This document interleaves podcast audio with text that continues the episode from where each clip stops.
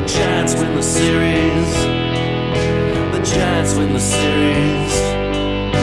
The Giants win the series. The Giants win the series.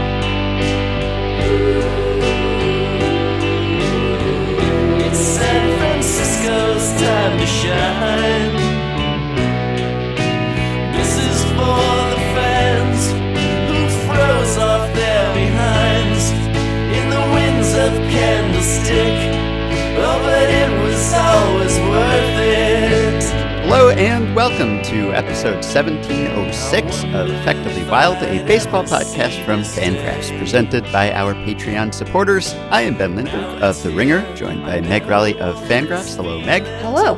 And we are happy to be joined today by the co-host of the Athletic's Baseball Bar-B-Cast podcast, Hunter Pence. Hi, Hunter. hey, how you guys doing? Uh, I am now taller. I have always wanted to be taller. Uh, we got Grant, huh? Yeah. Um, nuts.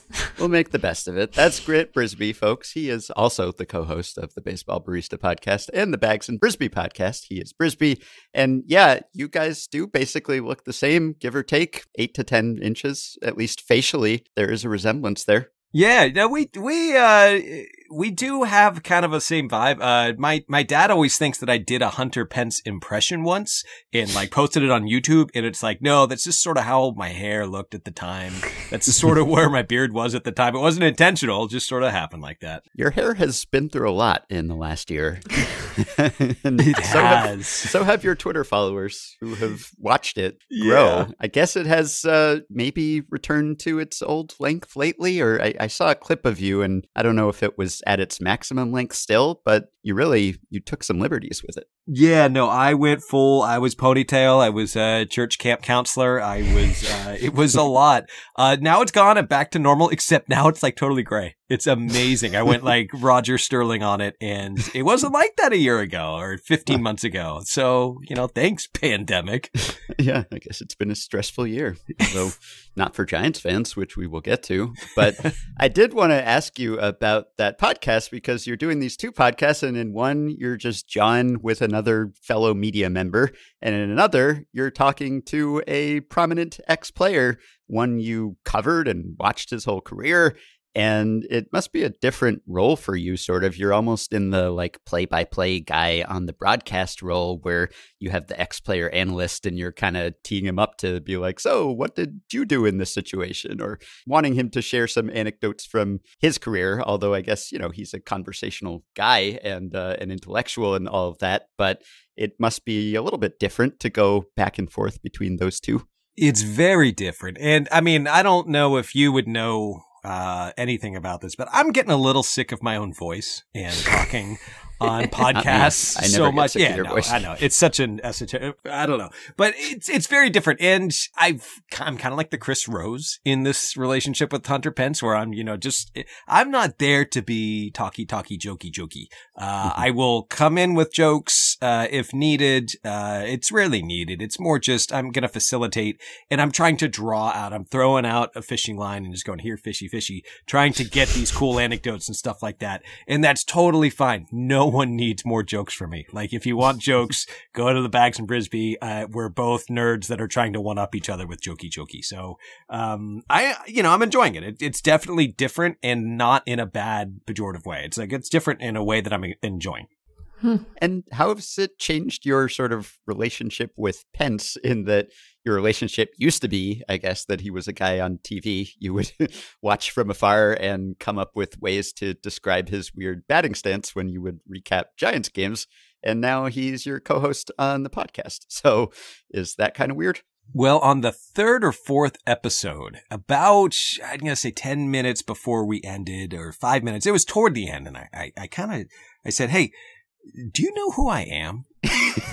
you know, just, I just, just wanted to, and he goes, well, you know, I, I know that you, uh, you, came up as a fan and you're a fan blogger. And I'm like, do you have any idea like what I've written in relation to you? And he goes, no, no, not at all. And I go, Okay, good. So Yeah. anyway, and then I, I brought up the scouting report. I brought up, you know, that I made the, I invented the scouting report that every time the Giants would play in Atlanta, the Braves would mention the scouting report. Like it did get some play. People do remember it. And once I brought that up, he goes, Oh yeah, yeah, yeah. Was that real? And I said, no, no, no, no. That's, that was, that was me. He's like, you made that? It's like, yeah, it took me like all day on Photoshop. Uh, my second child was a week old. I had no idea I was off paternity leave, but there it is. It exists and I wrote it and sorry and moving on. And so that, that's, that's a relationship now. Did he go back and look at any of your other work? God, I hope not. You know what I mean? Like Yeah. when I was writing it, I was just praying that he would not have any idea. Not because he would be offended, not because I was being mean, just because I didn't, I didn't need him Right. to be an audience. I didn't Yeah. like, I, I wanted the audience to be anybody else but Right. him. And that's how it worked out. And I'm totally fine with that. yeah.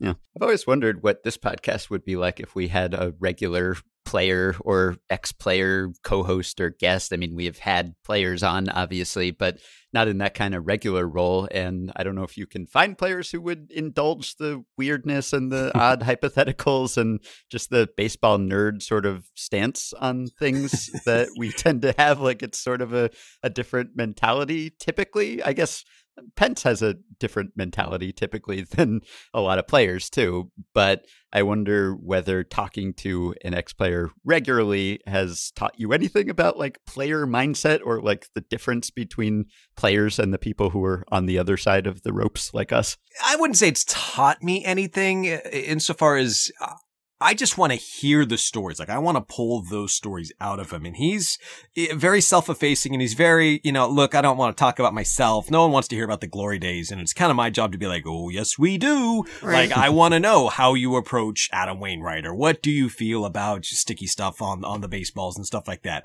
Like that, that's what I want to hear. And I'm not just doing that for the audience. It's great that that happens to be what I think the audience wants too. But like, I want to hear it. Like I get to talk to Hunter Pence and say, Hey, what, what, what's Brandon Belt really like? You know, and it, it kind of works out for everyone. I'd like to think. Yeah, Ben, I, I think that Grant has co-opted the one of the few people in the ex-player pool who I would um, suggest would have a high tolerance for our, you know, if baseball were different, how different would it be? Although Yes. I don't know. I mean, he strikes me as an affable guy, but he might be like, hey, you know, you could cool it with the mic drop talk, like, you know, talk talk about a national league player, why don't you? Yeah. maybe. He was different himself. So Yeah. that was the hypothetical right there. He's a walking hypothetical. But it must also be odd because like he was on the Giants last year. Right. You know, like he's not one of these players who's like far removed from that experience. We were talking the other day about how players try to predict things and, and players on broadcast will try to predict what pitch is going to be thrown or where the next location will be and how they're not always accurate. And I was speculating that maybe the further removed from the game, the worse they are at that sort of thing, just because the game has changed and they don't know the players. And someone emailed us about Tony Romo and how he had this great reputation for being able to anticipate play calls when he went Hmm. right from being a quarterback to Yeah. the booth. And he was talking about players he had played against or played with.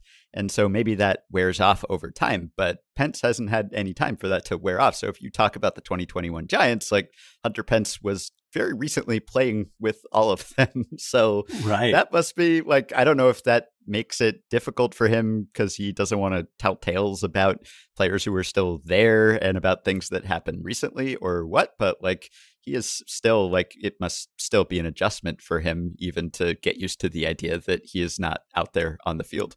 I don't think it, it's much of a stretch to say within the last five years, baseball has just grown exponentially. The changes, the, the, the data that we're all parsing and stuff like that, I feel lost. And if you had a player who was just five years removed, six years removed, you know, I think that you would get a lot of talk that is outdated.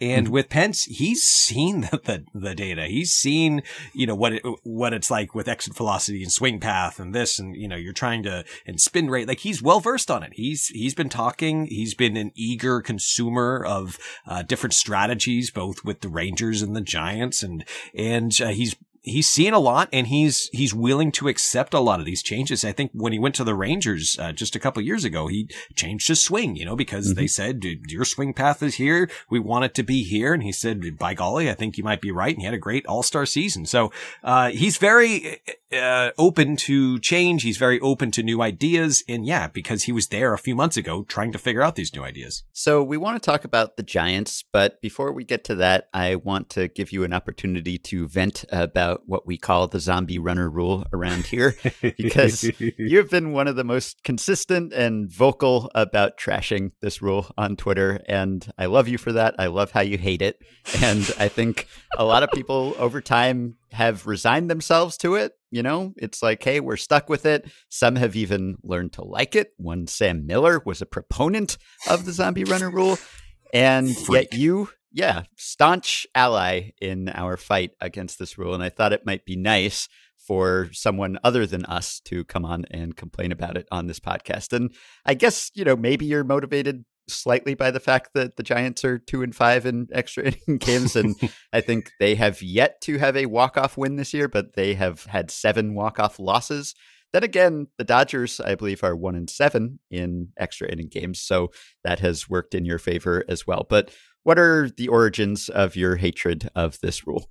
I am not a purist. The seven inning doubleheaders, it's fine. You know what I mean? Like at last year, the 28 man roster, I wish they would keep it.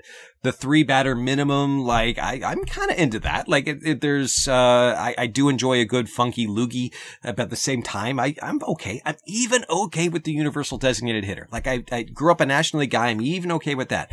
The runner at second is just the worst. It's just, I, I cannot wrap my head around it. And what bothers me so much is the idea that you can win a baseball game without doing anything well. And that's possible, you know, when, okay, so you ha- you're facing an opponent and they walk you on four pitches, then they throw two wild pitches and then you hit a fly ball and you've won without the other, without doing anything well. The other team did something horribly. That's okay. With the runner on second, the other team can do just fine and you could do horribly and you're still winning because you hit a weak ground ball to second base. You hit uh, a weak fly ball to, to, you know, medium deep center field. And all of a sudden you've got a run. Maybe it's a walk off. Maybe you've scored that go ahead run. It is just not baseball. I mean, it's not, you, you should be able to do something well to win. That, mm-hmm. it, it seems like, or the other team should be so horrible that they let you win. Either one of those is fine. Anything else is just a farce. It's that it occupies sort of the squishy, lukewarm middle that bothers you, right? Because yeah, it's, it's just... not it's not a collapse where you could say, "Ah, oh, this calamity," and you can really pin it on the guys on the field, or you can say, "Ah, that home run, it went so far that's how you talk, and that's what you would how you would say it, and you go, "Wow, amazing! This is uh like a I don't know, this is like half melted ice cream for you."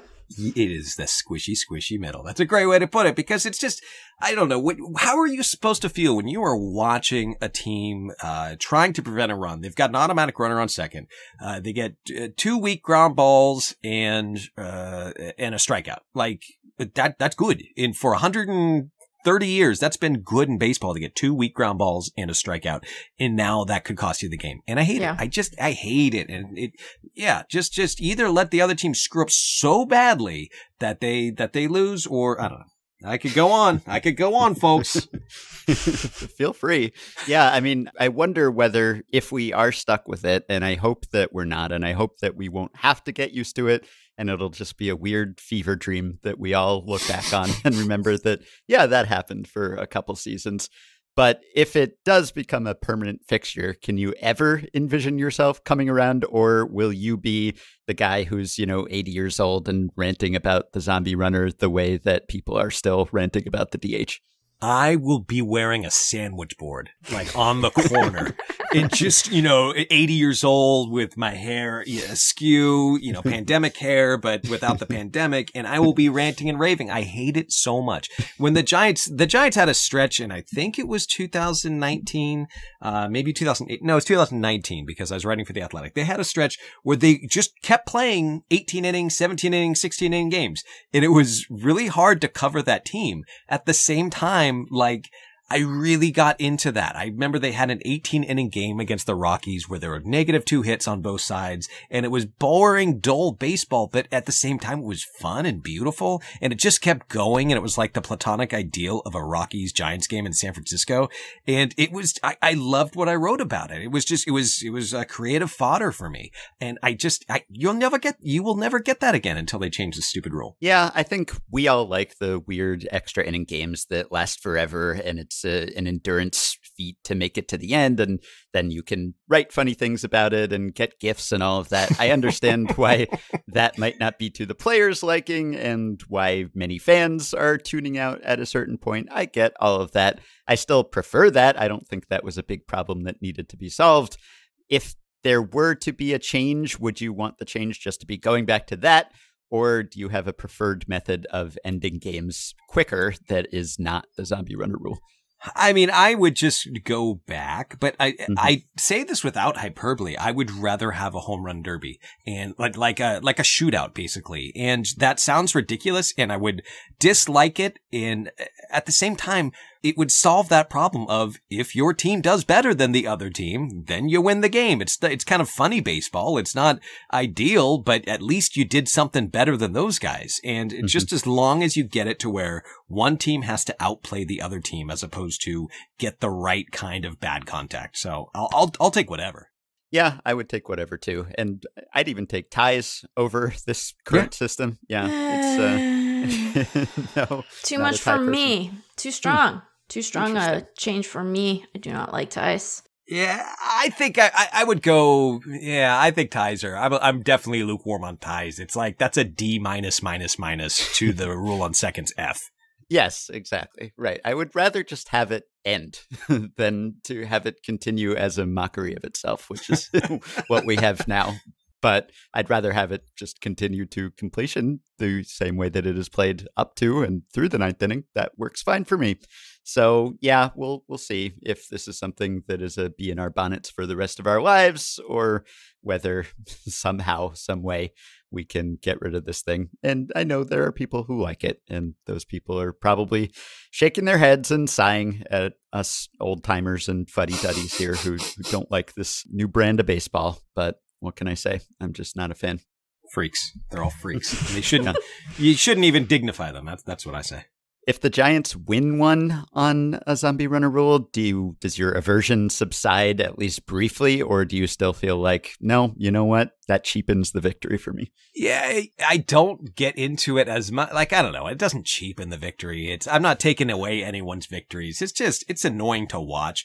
I will say that the Giants are especially poorly set up for the the automatic runner in extra innings because they have a closer in Tyler Rogers who is contact dependent. Mm. Uh, you know his his his game is is limiting exit velocity. And then the the second best reliever in the Giants pen is Jake McGee, and his whole shtick is you know what he's going to throw, and every so often he'll screw up and allow hard contact. But you know what? Not a problem if there's no one on base. You know, let him give up his one double an inning, or you know, let him give up the you know, the occasional hard hit single. But with the runner on second, it hoses even Jake McGee if he's not missing bats. So it just feels like the Giants are especially hosed. But I don't even care about that. If they're six and one, I would still grumble. I mm-hmm. thought you were going to say they're especially poorly set up to score in that instance because everyone on their team is 97 years old and thus slow. they're napping. They're, they've got a cup of Earl Grey in the dugout. They, they can't be bothered with that.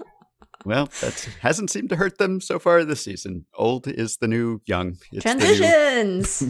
market inefficiency. Yeah, so we're speaking here on Friday afternoon. The Giants have the best winning percentage in baseball, as everyone predicted. They are 38 and 23. They are a game and a half up on the Dodgers. And this is a team that the Fangraphs projections had as a 76 win team coming into the season. I think you had as an 80 win team on the Effectively Wild preview. And we're now 38% of the way through the season, which is not nothing and the Giants have had the best results in baseball. So, what the heck is going on here? And, you know, I should say, like, it's not a fluke in the sense that they're a team that's, you know, 10 and 1 in one run games or something, and they're hitting 400 with runners in scoring position. Like they've basically earned this more or less. Like they're, I think, a game ahead of their base runs record right now. I mean, it's a, a different question whether they can continue to play this well, but up to this point, they have actually more or less played like a team that should be in first place, even in a division with two really excellent teams that were expected to be the best teams in the league.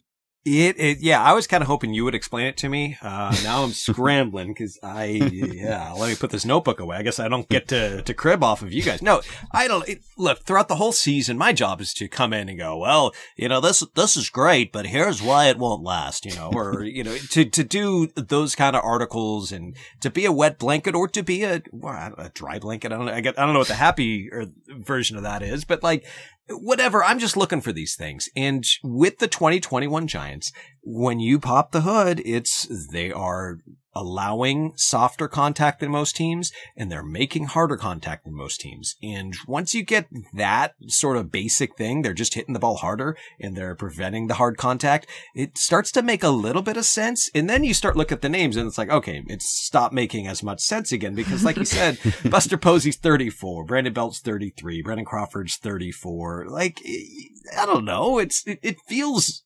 unnatural and unnerving for all these guys to be at their best. Like Buster Posey is at his best right now. Brandon Crawford is having far and away his best season in the majors. It's bizarre. At the same time, what can you ascribe it to? It's got to be good coaching, good planning, uh, buy-in from the players. You know, they, they're being presented with, with data and here's how you can hit better. And they're saying, you know, by gum, you're right. And they're buying in. I will say that before the season started, I wrote an article about look for the worst hitter on this team. And when you find that hitter, he's kind of okay. You know, like the mm-hmm. right. worst hitter on this team is going to be even now where you've got just they're ravaged by injuries. They have not had good, good tidings with injuries this year. And you still look at a guy like LaMonte Wade Jr. or a, Mike Tauchman and you're like, okay, that guy, I could see how he could be good. Even if they aren't hitting well right now, I, you know, that guy, yeah, he should probably be on a 26 man roster.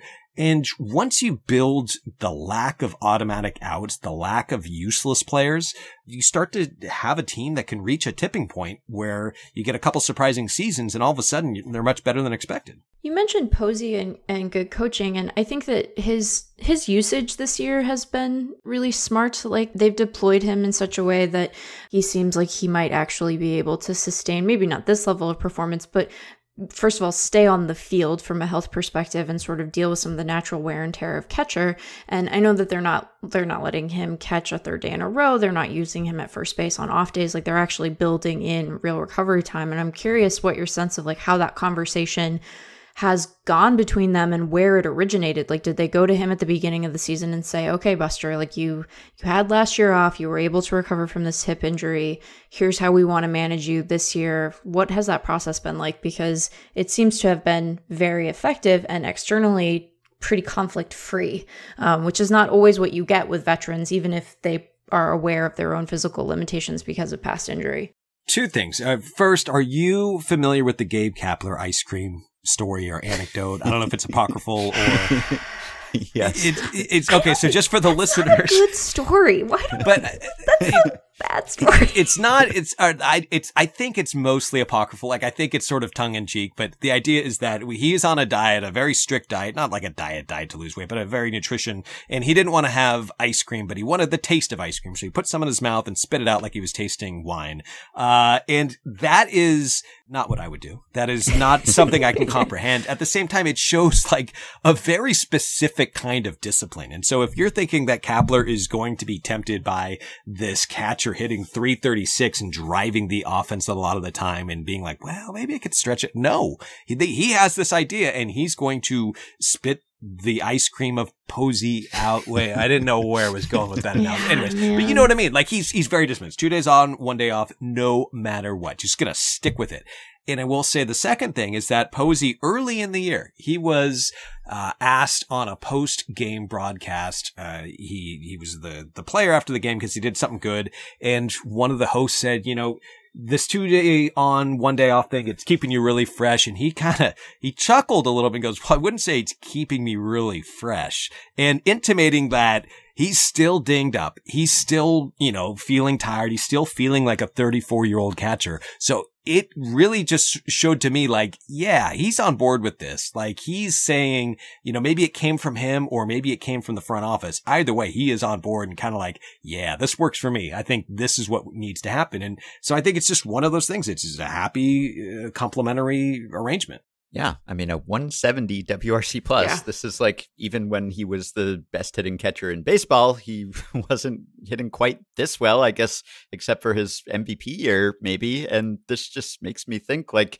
maybe with old catchers, just give him a gap year. Maybe that's just a, a good thing to do. Like just hey, rest, just opt out of this one and come back at least semi refreshed. So I don't know how repeatable that is. It seems like Salvador Perez has kind of had the same thing happen with him, but it's really great. I mean, like obviously he's one of the links left to the World Series teams and he's face of the franchise and all of that. And it really looked like he was kind of done. I mean, you know, 2019, the power just evaporated and really 2018 too and then the injury and it's like is he going to be able to come back at all and not only is he back but he is all the way back maybe better than that and yeah maybe using him a little more sparingly than in his prime but I just I don't know how you could have expected anything remotely like this. And I think we I don't even remember if we talked about him much on our season preview segment. It was like almost an afterthought like yeah, you hope that he can come back and kind of hold his own, but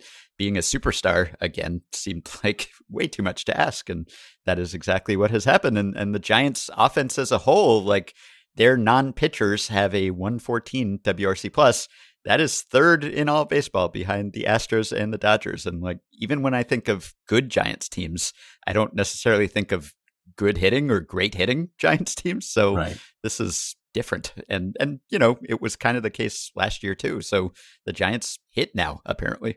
Yeah, and one of the things when Posey was after Posey had the the big time leg injury, I was doing a lot of research uh, just to kind of figure out okay, what's a historical comparison?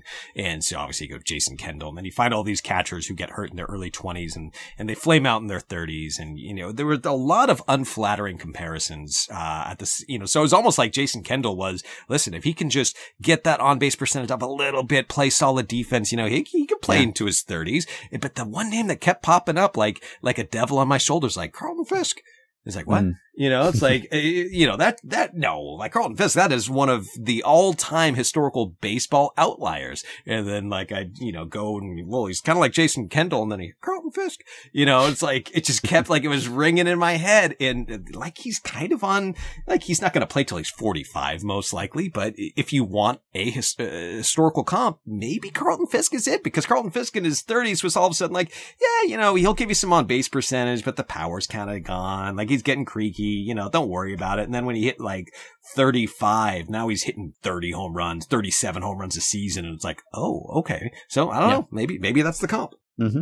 Well, and kind of amazing that they've done all of this. Like, how many games have they even gotten out of Tommy La Stella? Like, he's been sidelined with a hamstring injury. I kind of forgot for a second that Tommy La Stella was even on this team. Right. I It's supposed to be a big part of it. Right. He was Yeah. the big offseason addition, right? Like a multi year deal. We are all in on Tommy La Stella. I think I made a lot of bad jokes the last time, and he tweaked his hammy and was, you know, put on the 60 day IL. And, you know, so they, they're even going to get some reinforcements at some point, I would imagine here. It's just amazing. This hit, a good hitting Giants team. What? Mm-hmm. Yeah, I know. And the weird thing is, is it's not like everything's going right. You know, like Right. sometimes you can point at a team and like, well, yeah, they've got like five or six hitters going bananas.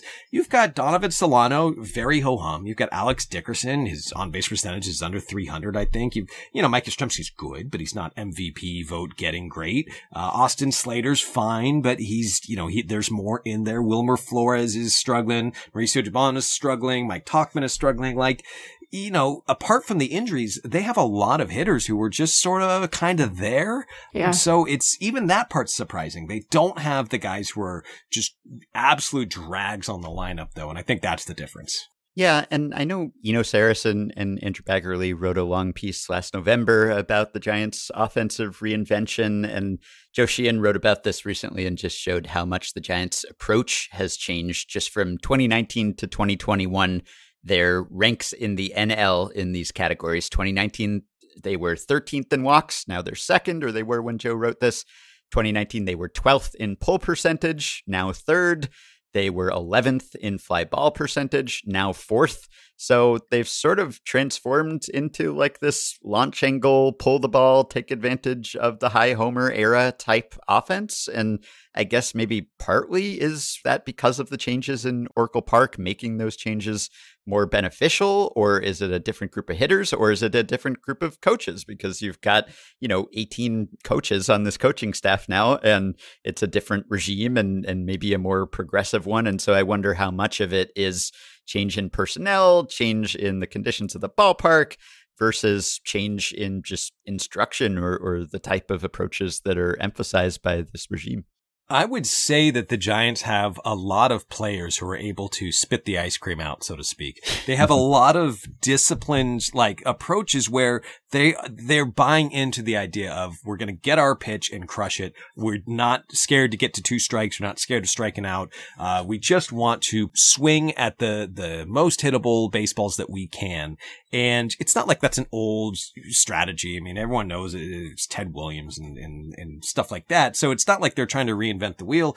It's just they, they have buy-in. And they have players who are able to be disciplined in, in that way. But I will say that I have not heard a bad thing. I haven't heard anything off the record. I haven't heard uh, anything where there's been a player that's gone like, gosh, there are just too many cooks in this kitchen with regards to all the coaches for the most part on the record and off the record, I've heard, yeah, it's great. Like they're able to really tailor a plan for you. You're able to get more attention. You're able to get, um, like a, a, deeper dive into the data that's specifically to you. What are you screwing up on? What are the strikes that you want to avoid? Like, you know, that's, that's something that a lot of the players have said. It's they don't want to swing at their bad strikes, the, the ones that get called strikes, and they're okay with that because they can't do much with it. So just knowing that is out there and having a tailored plan, I think has made a big difference.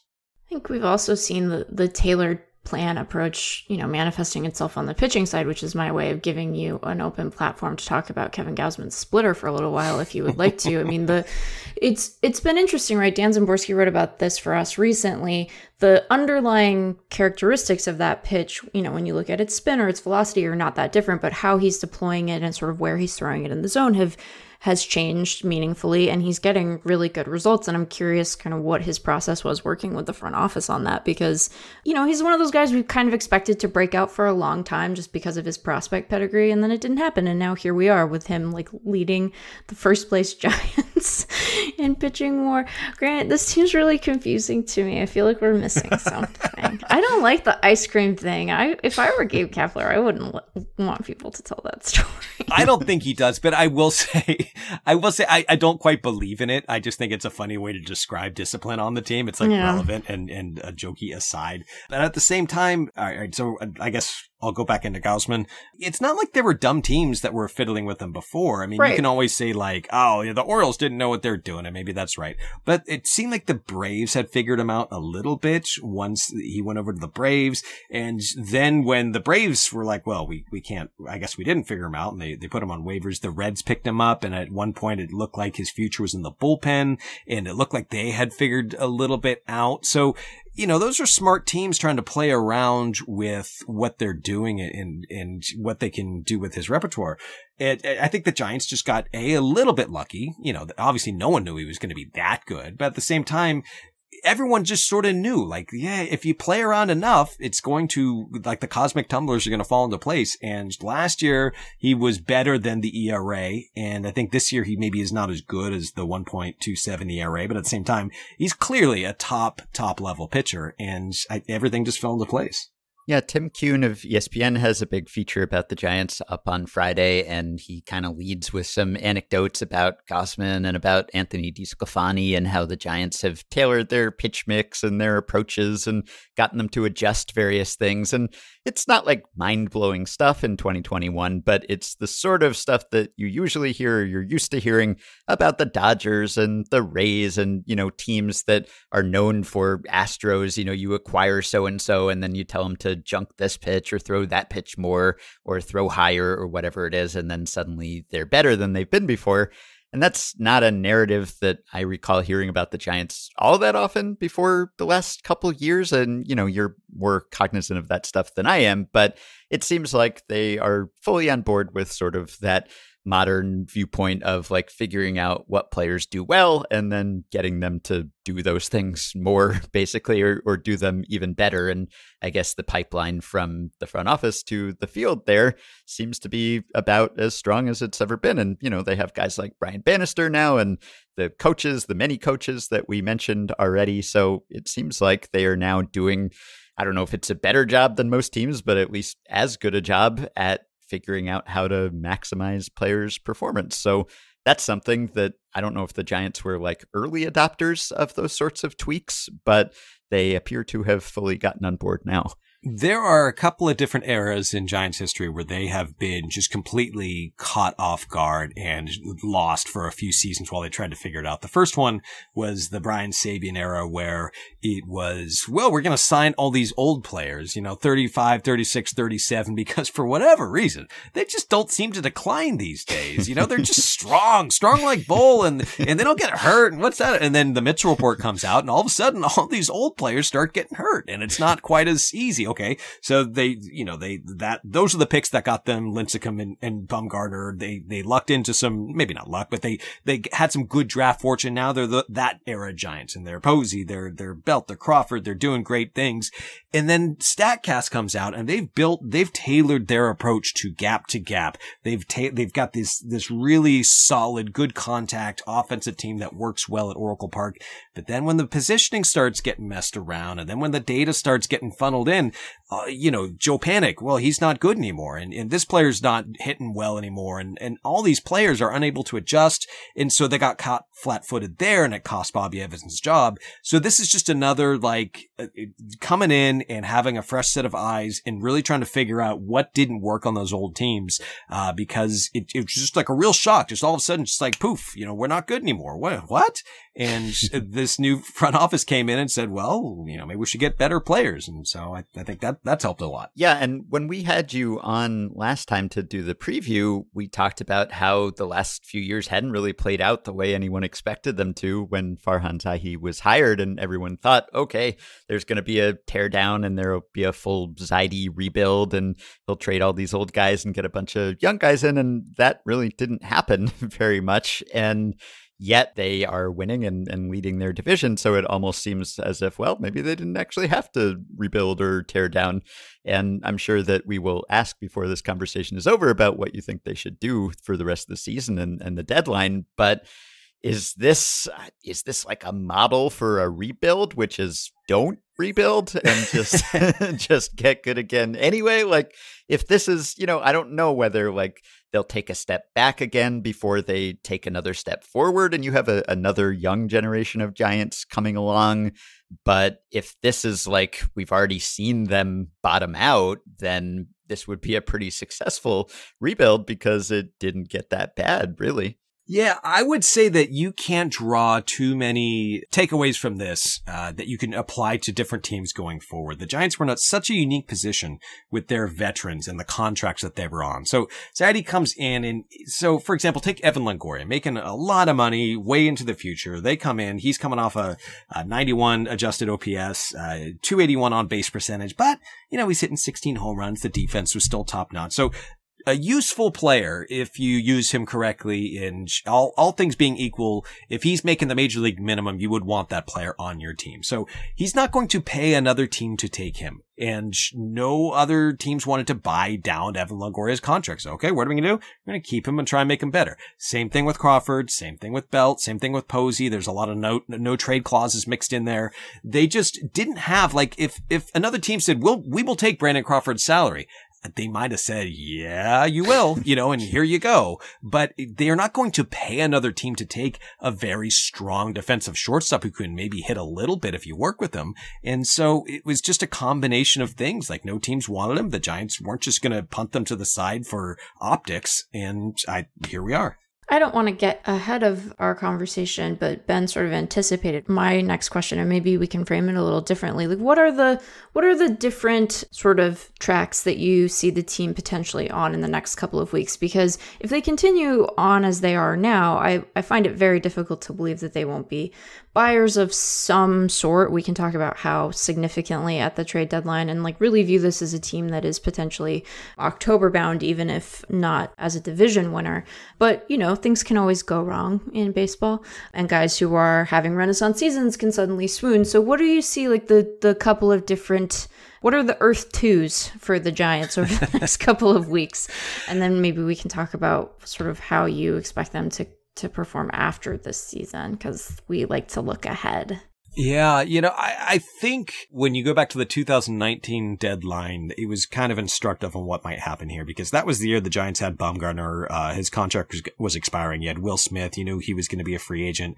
And everyone expected, okay, the Giants are going to sell. The Giants are going to sell. And then they had a really hot July and it wasn't like the kind of hot July where all of a sudden they're the best team in baseball, but it just made you think and it made Zaidi go, okay, you know what? We're not going to sell these players. We're going to get the draft picks back. If that's the worst that happens, that's, that's fine by us because we're interested in playing meaningful September baseball. We're, we're interested in having the fans walk away at the end of the season going, you know what? I enjoyed a lot of that season and it was very pragmatic. It was very just, you know, it wasn't cold. It wasn't, you know, we need to hoard these prospects and sort through them and see who can be a part of the next good team. It was like, no, there's value in winning when you're doing it.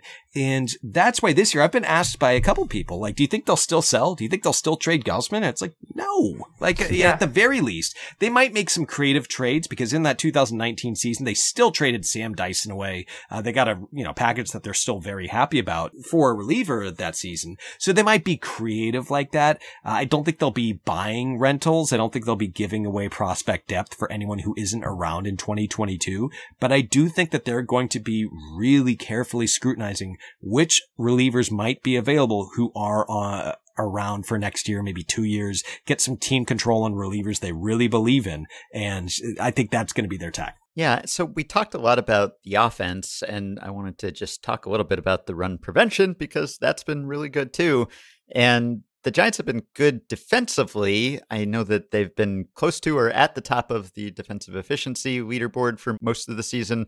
They're a point behind the Dodgers and two points behind the Astros right now. And I don't know how much of that is allowing weak contact, which is another thing that they've done. So maybe they're giving their defenders easier opportunities. But is this just also a good defensive team? Because that's an area where I think it's easy for us to overlook good fielding or easier than it is to overlook a monster lineup or pitching staff. So if you're looking for reasons why a, a team is overperforming or exceeding expectations, often defense can be one reason. So is that the case with the Giants? And if so, how? Because they're ancient and you wouldn't think that would correlate with good defense. Like their average position player age or batter age this year is 30.8 which is like by far the oldest in baseball. The average pitcher age is 29.6, which is also on the old side. So I don't know why defense would be their strong suit, but you know, it has been that's been probably the biggest surprise. I mean, the, the offense it was clicking last year. And so for them to have a good offensive season this year, not so surprising. They've shown an ability to, to find these guys, whether it's Drew Pomeranz or Drew Smyly or, uh, Alex Wood, DeSclafani. Like they're, they're good at finding these guys and saying, now we can get a year out of the, out of this pitcher. The defense is the biggest surprise. And before the season, it was just, you knew it was going to be bad. You saw like Solano's not a great defensive infielder. You had had Mauricio in center field. He's a converted infielder. They were saying, well, we're going to try Austin Slater in center, and he's never been like a true burner. Uh, there are just a lot of players where you could point to and go, yeah, it's going to be rough. Tommy La Stella, you know, for all his, his good parts, he's not a, a, a superb fielder but it, they've they've made it work, and I, I think the anchor of Longoria and Crawford does a lot. And Belt, I know he's having a rough season by the metrics this year, but he's a strong defensive first baseman. Getting Steven Duggar out there a little bit more helps out a lot. Yastrzemski has been like Gold Glove caliber in right. That's helped out a lot, and I don't know. It just, it, it is the biggest surprise of the season. And I have no idea quite how they're doing it, but it just keeps humming along and they catch the ball too. They, they don't make a ton of errors. And so it, it's been a really fun defense to watch. In terms of potential upgrades, where do you expect that they might try to improve come the end of July. Because I know that when, you know, we look at their rankings relative to other teams and we're like, they're really superlative everywhere. And that's true maybe everywhere except for the bullpen. But, yes. um, so maybe talk about that a little bit because I was I was a bit surprised by their their WAR ranking there, which is 27th by our by our accounting anyway. Yeah, really, really, really rough bullpen. Uh, where you have Tyler Rogers, and Tyler Rogers is having a tremendous season. Which I think is part of why I was surprised by that sort of collective grade there, because I was like, he's really good, but oh gosh, some of these other guys. yes, yeah, it it was he was on pace to throw like 110 games at one point early in the season because they just had to keep using him. He was the one trustworthy uh, reliever. And you have someone like Jake McGee who does a lot of things well. He misses bats. He, he doesn't walk batters, but you don't want to ride him. You can't really pitch him back to back days that often. You want to keep him fresh. And so you have Rogers you can use whenever, uh, McGee you don't want to use too much. And then after that, I don't know. They're still really figuring things out. You know, Conner Menez uh, has had a fast start now that he's been recalled. Sammy Long was a revelation in his spot. I guess a long relief outing in his debut. So they're trying to figure things out with what they have. Dominic Leone, Zach Littell, like they're they're still mixing and matching. I do think that they have another month of mixing and matching, and then they'll say, okay, we need at least one bullpen arm, maybe two, maybe three. You know, they, uh, this is the obvious place to fix whatever's wrong with the Giants because the rotation, once they get Aaron Sanchez back, and I don't know how much you can expect from him as far as health, but they have five, six starting pitchers that they feel comfortable with. They have a lineup they feel comfortable with when everyone's healthy. They have depth when even everyone's not healthy. healthy. They kind of feel comfortable with a lot of the players who are throwing out there right now. But the bullpen is just such an obvious glaring need. I do think they'll address it. I wonder what this season has been like to experience. I, I, know you're not a fan in the way that you once were, but is this season like, wow, this is gravy? No one expected this. This was supposed to be the Dodgers Padres show, and the Giants have crashed the party here, and we're almost 40% of the way through the season, and they have a better record than the two super teams in this division. So, whatever we get from now on, oh, it's just great. This has been fun. This is better than we could have hoped for. But there must be some anxiety because it's gone on this long, and now you start to believe in it and hope that it can be real and it can continue. And you know that there's like no margin for error, there's no breathing room here. You have the Padres and the Dodgers nipping at your heels the whole season. I think the Dodgers' biggest lead has been two and a half games. The Dodgers, even with all the injuries they've had, they have the best run differential in the majors now. You know that they're constantly a threat to just reel off 12 wins in a row or something. So, do you feel like this has just been better than anyone could have hoped and hey you know no stakes we're playing with house money here. Or is it like no i kind of want this to happen now and you've got these two great teams that are right behind us so the pressure is always on.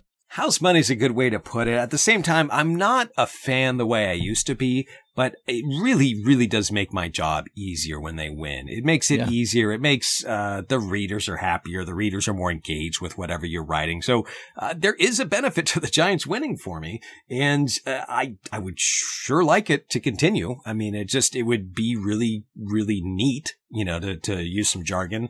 Um, I don't know if it's going to continue, but house money is kind of like, yeah, there is a sense of luck, you know, if they, if they somehow blow it and finish in third place, if they go on a losing jag that sends them out of the wild card even, like, yeah, that would stink. At the same time, you would still look back on the season fondly and nobody cares about the 1978 Giants except for like five people, but some of them might be listening. And the 1978 Giants had a very similar vibe where the 70s, I'm always fascinated with the 70s and the Giants because they had AstroTurf, like Mays is gone, McCovey's on the Padres, and you've got Johnnie LeMaster coming up and wearing boo on the back of his jersey. Like it's just a miserable experience. But 1978, they won a ton and they won an early. It was kind of like this team. They just bolted out of the gates and you had, uh, McCovey's back and he's 40. You have Bill Madlock and, and you have, uh, Vida Blue and you have like a really like interesting, compelling team and they still, you know, futzed it away at the end and they, they lost and they didn't win the division. But people of a, a certain vintage still remember like, oh, the 1978 Giants. Yeah, that was fun. That was fun as all heck. And I think this, this might have a, a similar vibe. I'm struck by the fact that you know, regardless of what ends up happening for them this season, I think we we see them as as certainly emerging from a down period or rebuild or step back or whatever we want the rebuild without a rebuild you know whatever you want to call it. And they're preparing perhaps to launch into a new competitive window in an off season that has a very contentious CBA negotiation looming. I'm just curious what your sense is of how the organization sort of views itself within both its own competitive window, but also within the landscape of that very competitive division, because they will still have to deal with the Dodgers and the Padres next year, regardless of whatever they accomplish this year. So, how do you, do you get a sense that this has sort of shifted their own internal timeline or trajectory at all? I think that next year was always going to be that eye of we're going to really try, whether it's spend a little money. Uh, they have a ton of money coming off the books. Uh, the problem with that is that, you know, it's Posey and it's Crawford, two of the right. players who are responsible for what they're doing right now. So you might have to spend money to get them back. At the same time, they will have money to spend. Even if they lock Gausman up, even if they re-sign Posey and Crawford, they will have money to spend. And I think that's, that was always the plan. And it was always the plan to have a prospect cavalry come up at some point.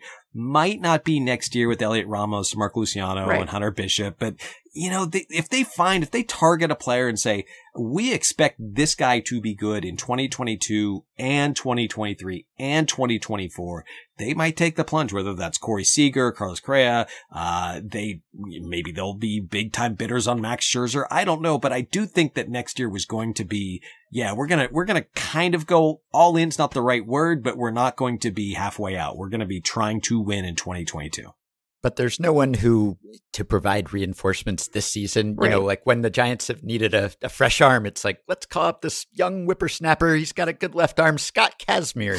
Let's see what he's got left. So there's no one like, you know, hanging around AAA who's like on the verge right now from that next generation of Giants. Like we're still a ways away from that. So it's not really a, a short term 2021 solution. Kind of, sort of, where you don't have it's the position players that I'm not going to say they're behind, but they were always a younger bunch with Luis Matos and Marco Luciano. Like there was always going to be a, a little bit of a wait and see period, but they, they weren't supposed to have the starting pitching that they've had in the, the upper minor leagues. And they have it now. They've got Sean Hjelle and Matt Frisbee and, uh, Sammy Long is, you know, a minor league free agent, but he's still 25 and he looks, he's like a freak. You know, he throws 95 with command and a curveball that just drops out of the sky. And they have good upper level pitching all of a sudden. That is not something they've been able to say for a while. So even with this batch of pitchers where it's very, you know, Alex Wood, Aaron Sanchez, DeSclafani, it's not the sturdiest bunch. It's, this is not a 200 inning type of workhorse rotation, but they're prepared behind that. So you might see a little bit of a cavalry come up if they need starting pitchers. You know, if Logan Webb's shoulder doesn't uh, get where it needs to be, you might start seeing some names and go, Matt Frisbee the heck is a Matt Frisbee? You know, and then all of a sudden he's in there and he's doing really good things. So that's a possibility. I just looked up Matt Frisbee, and apparently he has a plus slider, so yeah. we can call it the Frisbee slider. Yeah, that yes, absolutely. The the names the names in this system when I edited that list are just mm, they're so good. um, one one prospect you didn't mention in that list is Joey Bart, which I think is one of the underrated benefits of Posey's season. Right, is that he, Bart is getting time to marinate in the minors that he clearly needed after his approach just like disintegrated last year, and his his line at AAA right now has has been it has been quite good. Obviously, in a limited run here because it's still the early going of the minor league season. But I'm curious, like, what is the organizational view of Bart at this point? I think they're still very high on him. I think they're very happy to have him in the system. Of course, he was drafted by the previous regime and they immediately drafted uh, Patrick Bailey in the first round right after. So there was kind of that huh, are they enamored of, of Joey Bart as, as maybe they could be? Uh, but I think that they really like him. I also think that last year, more so than, you know, striking out 41 times and walking like three, like he had a horrible ratio. I don't remember exactly what it was but more than that was he was a little rough around the edges defensively. And yeah. I think that was supposed to be a given. But, uh, you know, Johnny Cueto really struggled getting on the same page with him. Uh, there were a lot of kind of weirdo mistakes that you weren't expecting from a field general. So just letting him get back there and doing his thing and getting a full AAA season, I think has always been the goal to the point where when Curt Casali goes down to an injury, uh, well, first of all, Curt Casali's hitting 100 and he's not doing anything, but he's a solid defender, they weren't going to move off of that. They're like, okay, just keep doing your thing. But right. now that he's hurt, they went with Chadwick Tromp and they, they're bypassing Bart, not because they don't like him, but just, I think the plan is do your thing, kid. Right. Right. I also love that we will, all of us, write the rest of our careers and never come up with a two word sequence more satisfying than Chadwick Tromp. Just never. It's like Trump. his parents, the best writers on the planet. Really? I mean, it's a very Thomas Pynchon name. It is just absolutely straight out of Gravity's Rainbow. The first time I saw it, it was like, oh, that's Gravity's Rainbow. So, yeah. yes, Chadwick really tr- Trump. terrific stuff. Chadwick Tromp. Skybolt. Yeah, it's really something. Yeah, I I hope that they get the injured guys back. Like everyone's had injuries this year, so you can't really say the Giants have been harder hit than most, as I know you wrote recently. And I hope that the hurt guys get less hurt and come back, and that Evan Longoria can resume his somehow peak Evan Longoria season at age 35. Which, oh man, that I don't like. If I had to rank the improbability of these seasons, I don't know whether it would be Posey and or Crawford having a career year or Longoria bouncing all the way back or or what, but they'd all be like roughly in the same region, I guess. But you know, Joe Sheehan, his newsletter earlier this week put it the Giants will end up better than expected, and they may even work their way into the 2020 postseason. But we've seen the best they have to offer. Now it's about holding on, which is kind of grim, I guess. But I understand why he would look at it that way. And, you know, they just don't have much of a, a, buffer to hold on with, at least if you're talking about a division title. And the Fangraphs playoff odds have respected them more than they did before the season started when they had a 0.2 chance to win the division and a 5.7 chance to make the playoffs at all. Now they're up to a 4.9% chance to win the division and a 54.8% chance to make the playoffs. So the Fangraphs playoff odds still see them as basically a coin toss to make the playoffs at all and still an extreme long shot to finish uh, ahead of the Dodgers and Padres, even though they have managed to do that for almost 40% of the season. So it is a strange situation, and I hope it continues because it's been a lot of fun to watch. But yeah, I guess these next six weeks or so will be very interesting to see, like, if they get Longoria back and some of the other guys who are hurt to figure out, like, where they need to shore up positions and then what is out there on the market and where they can upgrade. Because as you mentioned, I guess like it's not like there are a lot of terrible players where sometimes it's easier to upgrade if they're like obvious glaring positions where you've been so bad that getting almost anyone would be an upgrade. And with the giants like you know top to down in the lineup if everyone's healthy like they've been pretty productive. So there are other places they could upgrade but it's not i guess the most obvious team to point out positions where yeah you could go get this guy and that would be a big help Right. Yeah. I just don't think there's going to be like, oh, well, now they've got Trevor Story and, and now that he's yeah. the piece that they were missing. I, I just don't think that that's going to, they're really going to hope like Mauricio Dubon figures out what he figured out halfway through last season. And if he doesn't, maybe they can get you know, his equivalent on the trade market. But I think that's going to be the plan offensively. Hope that Alex Dickerson gets better and healthier and, uh, hope that Austin Slater can, you know, stop taking so many pitches down the middle of the plate and, and, you know, stuff like, stuff like that, uh, is what they're going to be looking for more than Trevor Story. And I think it's just going to be bullpen, bullpen, bullpen. I do want to hear you impersonate Hunter Pence more, though. Do your impression, please. I don't think I have. You know, I when my dad said that, it was just looking. I was just looking in a YouTube camera. This is when I uh, I offered to shave my playoff beard in 2014, I said, Royals fans, listen, give me $5,000 and I will shave my beard. I will jinx the Giants. I will ruin their season for $5,000.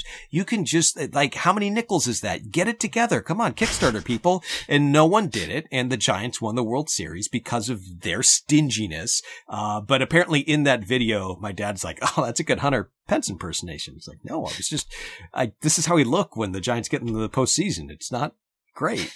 it's going to be weird to go to winter meetings this year and see everyone and be like, huh, so this is what the year has done to us. Okay. Grant has gone gray. yeah. Emma, Lindsay, and I still don't look exactly alike, but enough that it might be a problem for you. I just want to let you know. who, who don't look I thought you. Oh, Meg! Meg, what's up? I thought, I thought it was Emma the whole time. Uh, oh, Lordy. Guess it's just been about as weird to to be a follower and cover of the Giants over the past 10 to 15 years as as any team cuz uh, even when they were extremely successful they weren't necessarily the best team in, in baseball. Yeah. And right. ultimately, what matters is you win a bunch of World Series, and anyone would take that. But even as they were doing it, it was like the devil magic and even year magic and all of that. And so you can do a swear, you just have to warn people, Ben. yeah, I'll, I'll get the hang of that. But even when they were winning the World Series, it was like, are the Giants really that good? I, I don't know. They win anyway. And now they're winning anyway. And there's still questions about how good they are. So I guess this is pretty much par for the course for you. There hasn't been like a, a dominant, unquestionably great Giants team, like even when they were winning World Series. So in that sense, like, you know, if the Giants eventually morph into like a Dodgers style juggernaut where they enter the season. Like, when was the last time the Giants entered a season as like the preseason favorite or or best team in baseball? Has that happened? like, I would say like 2012 ish. Uh, yeah, was pretty close to like okay, you know, they had rough luck with the Posey injury, but th- this is probably the best team on paper. But yeah, you're right. It hasn't certainly hasn't been a lot. Mm-hmm. Well, I'm enjoying that this is bolstering Buster's Hall of Fame case anyway. Yeah. Like he was uh, kind of on the borderline, probably, or at least for a lot of voters. So this renaissance, uh, maybe that pushes him over the edge, but maybe that also pushes his eligibility far into the future because he's a superstar again. So we'll see.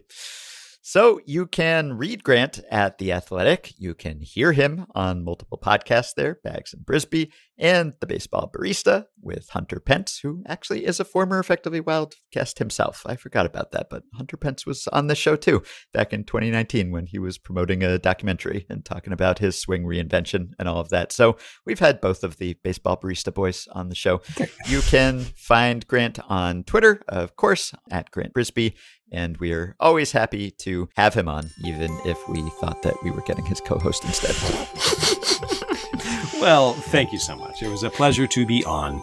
All right, that will do it for today and for this week. Thanks as always for listening. You can support Effectively Wild on Patreon by going to patreon.com slash effectivelywild. The following five listeners have already signed up and pledged some small monthly amount to help keep the podcast going and get themselves access to some perks. Daniel Gold, Ryan Nelson, Andrew McDonald, Gabe Shapiro, and Bern Samko. Thanks to all of you. You can join our Facebook group at facebook.com slash group slash effectively wild. You can rate, review, and subscribe to Effectively Wild on iTunes and Spotify and other podcast platforms. Keep your questions and comments for me and Meg coming via email at podcast@fangraphs.com or via the Patreon messaging system if you are a supporter. Thanks to Dylan Higgins for his editing assistance. We hope you have a wonderful weekend, and we will be back to talk to you early next week.